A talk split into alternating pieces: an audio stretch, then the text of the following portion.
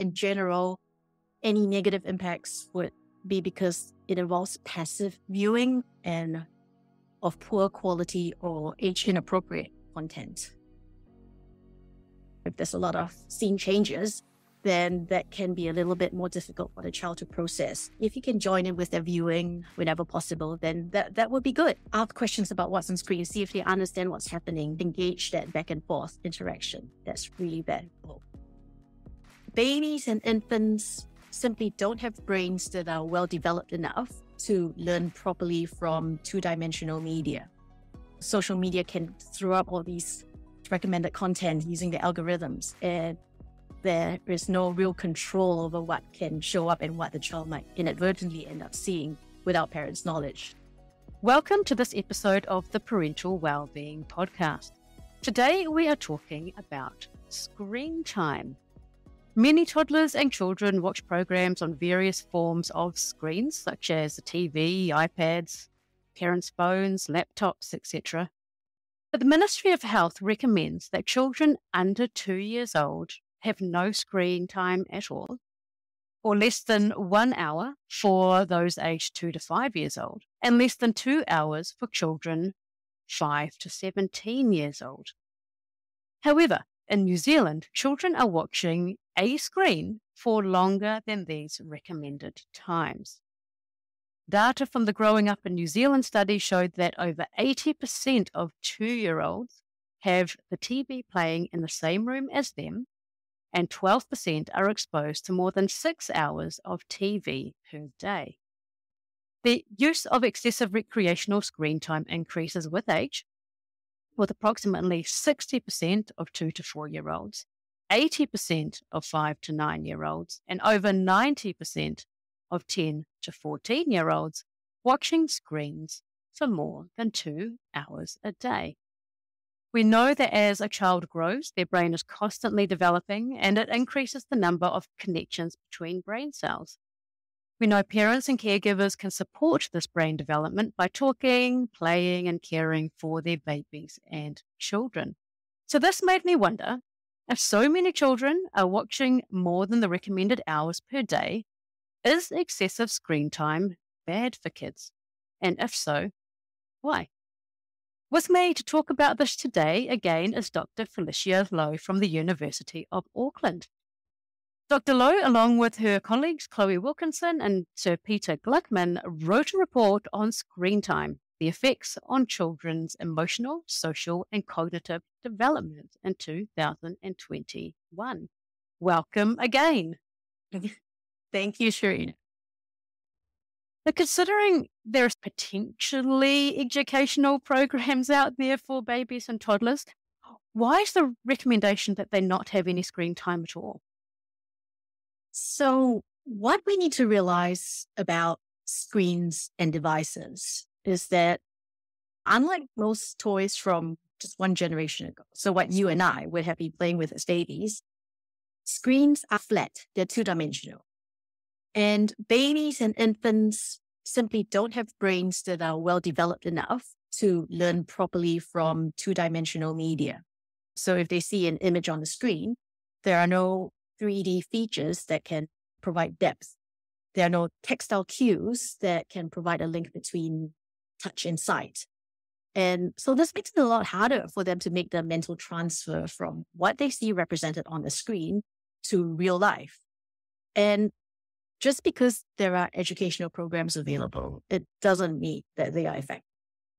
There's actually very little research evidence that these programs work at all. And in fact, there was one study that tested a popular commercial program, and it found that toddlers that watched the program didn't learn a single extra word compared to toddlers that didn't watch the program. And what was even more interesting was that the toddlers, the group of toddlers that learned the most, actually had parents that taught them the words through everyday activities. I think this says a lot about the usefulness or, or lack of these educational programs. So I don't think that there's any utility of them at all. Interesting. And there was also mention in your report of excess screen time leading to behavioral problems as well. Can you tell me a little bit more about that? Yes, broadly speaking, these are preschoolers mainly that we're looking at. Preschoolers who watch screens without parent involvement, so by themselves, passively, are more likely to show behavioral issues such as in their ability to pay attention and control their behavior, so self control skills. Having said that, these effects are usually mild. And there are also a couple of points to note because it is quite difficult to know for sure whether it's that lots of screen time causes behavioral problems or whether children who already have behavioral problems are being led to use screens more, maybe because their parents or caregivers are overwhelmed from the demands of caring after children with behavioral problems. So it's very difficult to tease out this relationship in research studies. So strictly speaking, we can only say that there's an association between excessive screen time and behavioral issues. But I also do have to clarify that it's not a 100% guarantee that any child that uses screens or devices a lot will definitely have behavioral problems. It's just that there is an increased risk of that happening. And it can depend on the child themselves. Also, other factors like how much interaction they get with their parents outside of screen time. And uh, it's also very nuanced, this issue. It's not about screen time per se, because it can really depend on the type of content that the child is watching, so whether it's slow versus fast paced, whether it's fantastical versus realistic. There's quite a big difference between watching a program like Sesame Street, for example, versus SquarePants. Mm-hmm. So I'm not saying never watch SquarePants, but it's just something to keep in mind when you're thinking about what the child is watching. And that's really interesting because your report did specifically mention Sesame Street. So, what is it about Sesame Street that makes it potentially good or better viewing than SpongeBob SquarePants, for example. Yes, Sesame Street is often raised as an example in the literature about a program that's good for young children. And that's because it's been intentionally designed to be educational and interactive. And uh, it's set a, at an appropriate pace. So this and other similar programs have actually been found to help with academic skills. And it's been a long time since I've watched Sesame Street, but I remember I did watch it as a child. And there's some realism to it, right? There's people yes. in there. It's not the cartoons that a lot of children are watching today that is from outer space or, or wherever they may be. So is it those more fantastical cartoon related programs that you're saying might not be as good as May, but yeah, but I think it's a combination as well. I don't think there's anything wrong with a cartoon that's set in outer space per se. But maybe if it's set at a, a really fast pace and the scene keeps changing all the time, rather than just a single shot of a single character doing something slowly. So if there's a lot of scene changes, then that can be a little bit more difficult for the child to process and in turn, yeah, affect their behavior or emotional control later on. So what I'm hearing is that you're not saying no to all forms of screen time per mm-hmm. se, mm. but to consider what your children are seeing and what they are absorbing and for how long. Would that be correct? That's absolutely right. So, if anything, the term screen time is a bit of a misnomer. So, I would say that a, a longer time spent on quality content is definitely going to be more beneficial than a shorter time spent on poor quality content. So it's, yeah, it's really very nuanced situation. And you mentioned parental involvement when children are on screens. Why is parental involvement so important when young children are on a screen or watching a show? Because it really is the best way to ensure that the child gets the most out of the screen content. There's consistent research that shows that children who watch with their parents or caregivers in an interactive way learn the most. So maybe the parent would be discussing the content that they're watching on the screen or asking questions of the child about what they've just watched or their opinion on something. Maybe there was a word that was mentioned and then you could ask, Oh, do you know what that means? There's sort of sorts of interactions.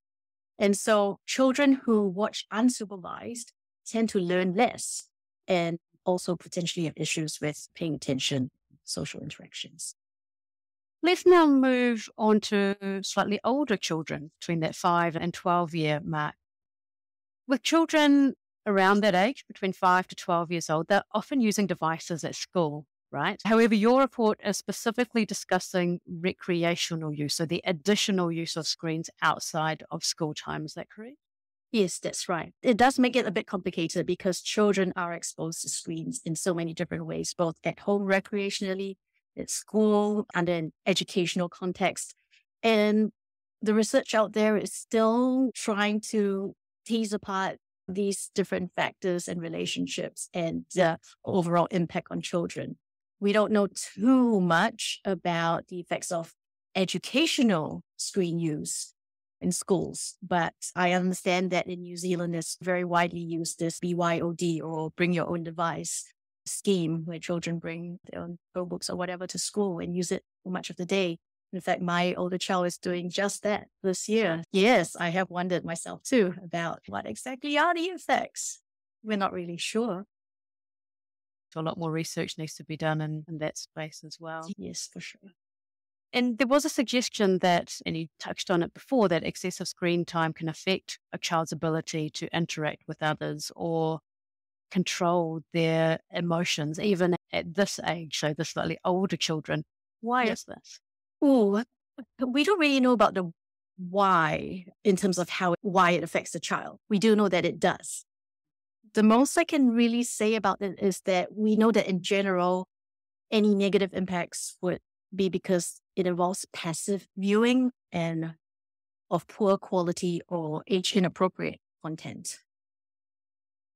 When you mention age inappropriate, I guess that we can probably mm. flip that on its head and talk about age appropriate viewing for the children between what we're talking about now, which is five to 12 years old. And would age appropriate viewing the shows or games, for example, that teach them skills like teamwork and being able to problem solve, those sorts of things?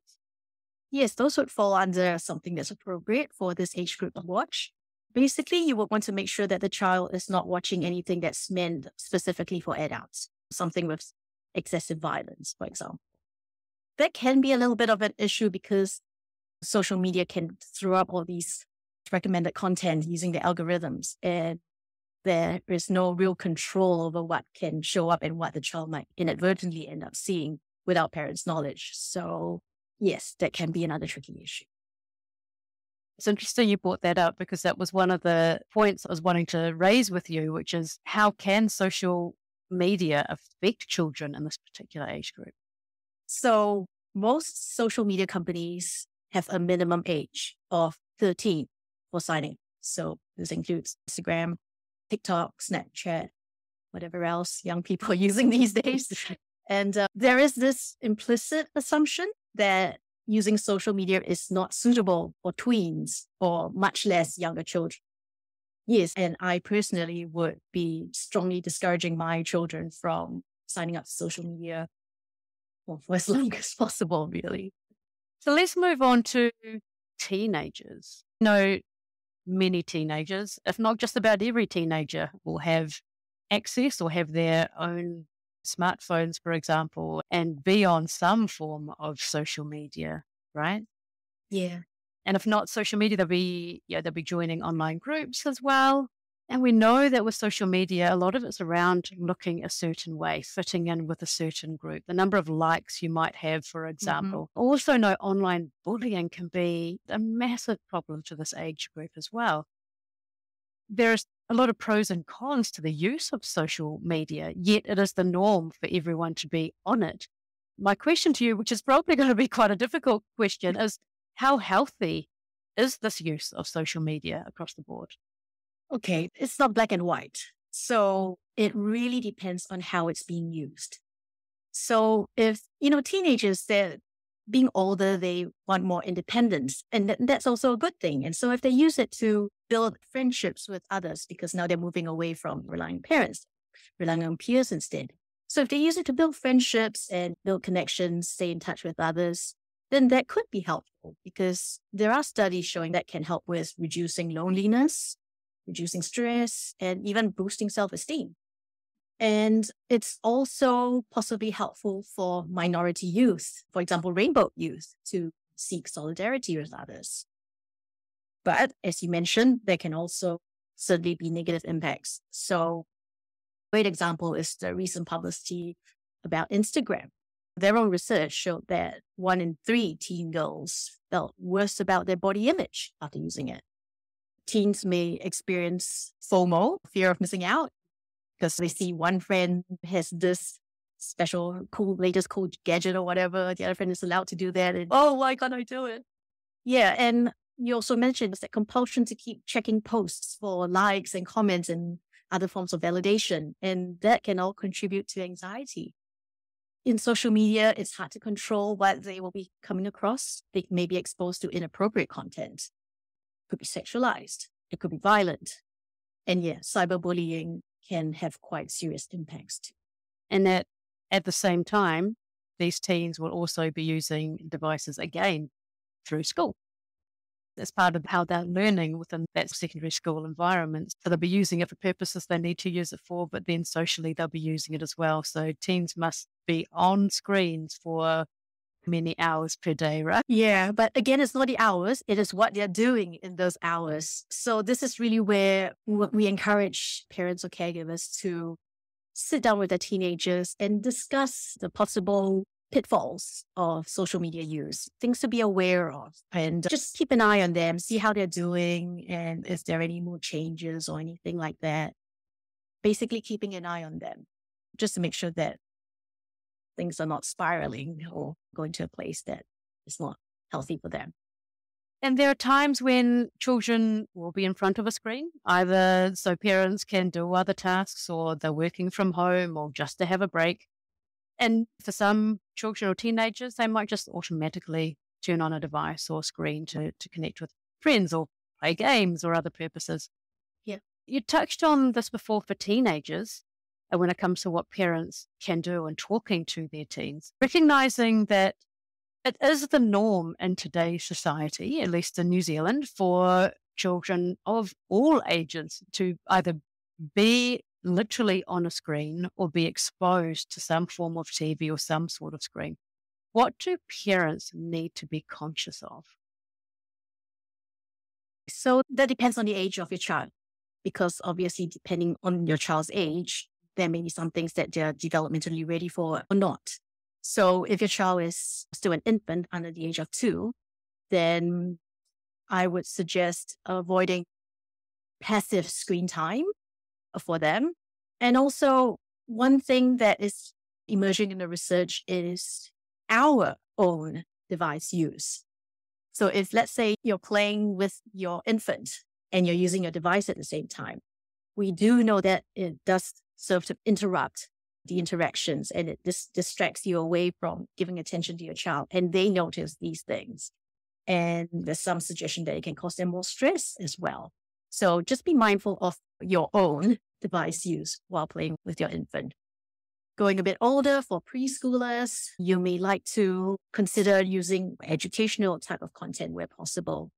And I know personally as well that it's difficult to find a time to sit down with them and watch something interactively. But if you do, if you can join in with their viewing whenever possible, then that, that would be good. Ask questions about what's on screen, see if they understand what's happening, engage that back and forth interaction. That's really valuable.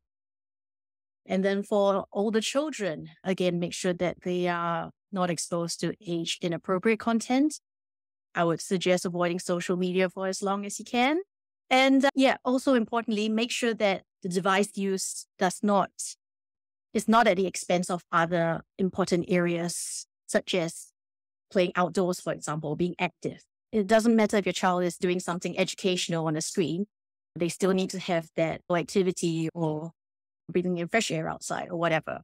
Or sleep is another one too. If the child is using a device before bedtime, that may affect their ability to sleep well and you know, this is a whole other discussion, but sleep is really important for children, for their brains to function well. So, yeah, just make sure that maybe perhaps have rules around no screen use near bedtime. and we've already talked about with teenagers discussing the issues involved with social media and what to look out for, and parents just keeping an eye on their teenagers and their mood and so on. You've touched on quite a lot of different things that parents could do. You've mentioned no screen time for under twos and why, where possible, recognizing that may not always be possible, especially if you have a number of children in the household. There might be older children that will be on screens or maybe in front of the TV, and that's okay. It's mm. just having that conscious awareness of how much and what young babies are exposed to.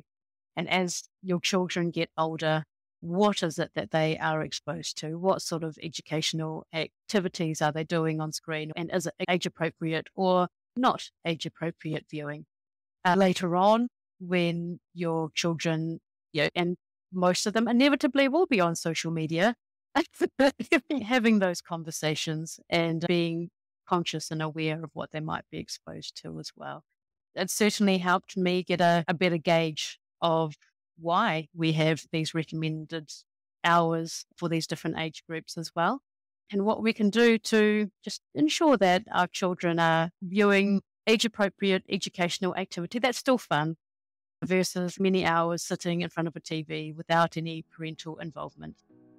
Uh, and just having that interaction with them at the same time. Yeah, absolutely. Yeah. Thank you so much for your time today. Thank you, Sharina. It was great to talk to you about this. This is the Parental Wellbeing Podcast. My name is Sharina Basan. Thanks for joining me in learning how to more effectively care for ourselves while we take care of our families.